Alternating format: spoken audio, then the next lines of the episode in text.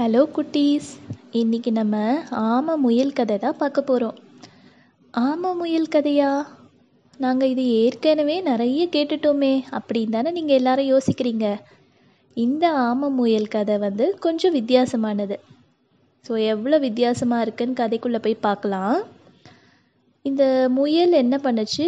ஓடி போயிட்டே இருந்ததான். அதே மாதிரி போகிற வழியில் ஒரு ஆமையை பார்த்து தான் அது ஸ்லோவாக ரொம்ப பொறுமையாக நடந்துதான். இந்த முயல் அதை பார்த்து சிரிச்சுதான். அந்த ஆமை கேட்டுச்சான் எதுக்கு என்னை பார்த்து நீ இப்போ சிரிக்கிற? என்ன ஆனாலும் உன்னால் என்ன மாதிரிலாம் ஓடலாம் முடியாதுல்ல. பாவம் தான் இல்லை நீ அப்படின்னு சொல்லி நக்கலாக சிரிச்சுதான்.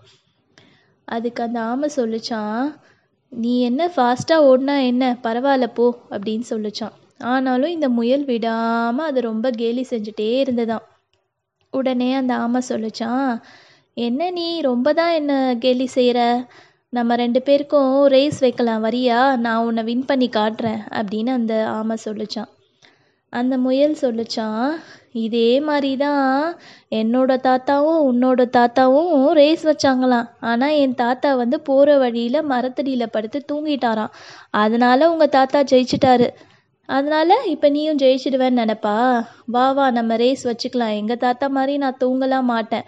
இந்த வாட்டி நான் தான் வின் பண்ணுவேன் அப்படின்னு அந்த முயல் சொல்லிச்சான் சரி சரி நானே வின் பண்ணுறேன் நான் எங்கள் தாத்தா மாதிரி நானும் வின் பண்ணி காட்டுறேன் அப்படின்னு அந்த ஆமை சொல்லிச்சான் சரி நாளைக்கு இதே நேரத்தில் நம்ம ரேஸ் வச்சுக்கலாம் அப்படின்னு சொல்லி ரெண்டு பேரும் பேசிட்டு வீட்டுக்கு போனாங்களாம்.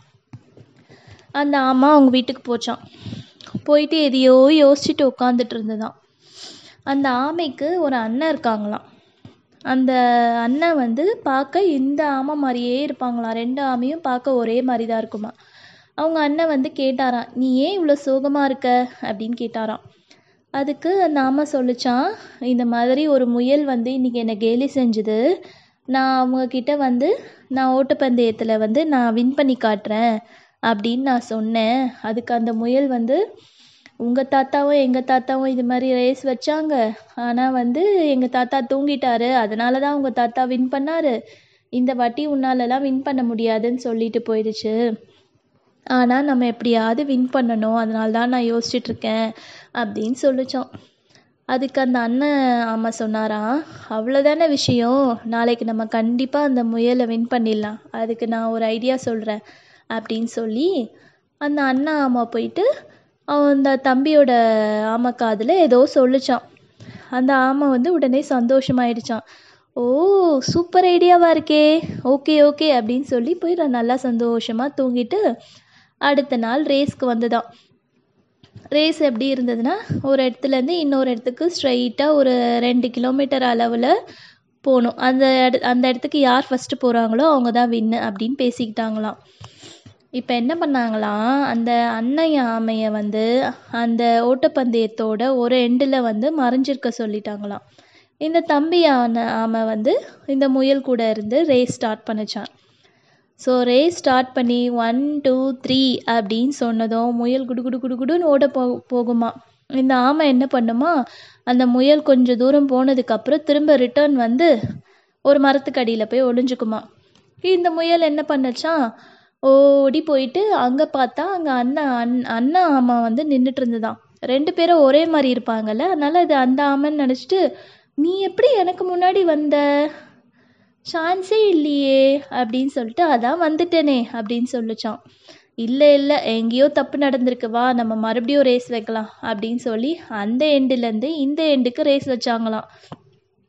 அதே மாதிரி ஒன் டூ த்ரீ அப்படின்னு சொன்னதும் முயல் குடு குடு குடு குடுன்னு ஓடிச்சான். அது மனசில் என்ன இருந்தது? நம்ம தாத்தா மாதிரி தூங்கலாம் கூடாது திரும்பிலாம் பார்க்கக்கூடாது அப்படின்னு சொல்லி ஓடுறதுல மட்டும் குறியாக இருந்து அது ஓடி போயிடுச்சான். இந்த அண்ணா அம்மா என்ன பண்ணார்? கொஞ்சம் தூரம் போனார். அதே மாதிரி ரிட்டர்ன் வந்து ஒரு புதற்குள்ளே போய் ஒளிஞ்சிக்கிட்டாரு. இந்த மு முயல் வந்து ஃபாஸ்ட்டாக ஓடி போய் அந்த எண்டுக்கு போனால் அந்த சைடில் தம்பி ஆமை வந்து ரெடியாக நின்றுட்டுருக்கு இது பார்த்துட்டு முயலுக்கு திரும்ப ஒரே ஆச்சரியமாயிடுச்சு. என்னடா இது? எப்படி நீ எனக்கு வந்து இப்படி வந்த? இல்லை இல்லை வா மறுபடியும் ரேஸ் வைக்கலாம் அப்படின்னு சொல்லி இதே மாதிரி ஒரு ஏழு எட்டு வாட்டி பண்ணிகிட்டே இருந்துதான். எல்லா வாட்டியும் இந்த அண்ணா ஆமையும் தம்பி ஆமையும் இதே மாதிரி செஞ்சுட்டு இருந்தாங்களாம். இதை பார்த்துட்டு ஒரு ஏழு எட்டு வாட்டி ஓடி ஓடி முயல் ரொம்ப டயர்டாயிடுச்சு எப்படி நீங்கள் இப்படி ஆனீங்க? பா இதுக்கு மேலே நான் வரலப்பா. நான் ரொம்ப டயர்டாயிட்டேன் அப்படின்னு சொல்லி முயல் ஏமாந்து போயிடுச்சான் ஸோ இந்த கதையிலையும் ஆமை தான் வின் பண்ணுச்சு. உங்களுக்கு எல்லாருக்கும் இந்த கதை புதிச்சிருக்கா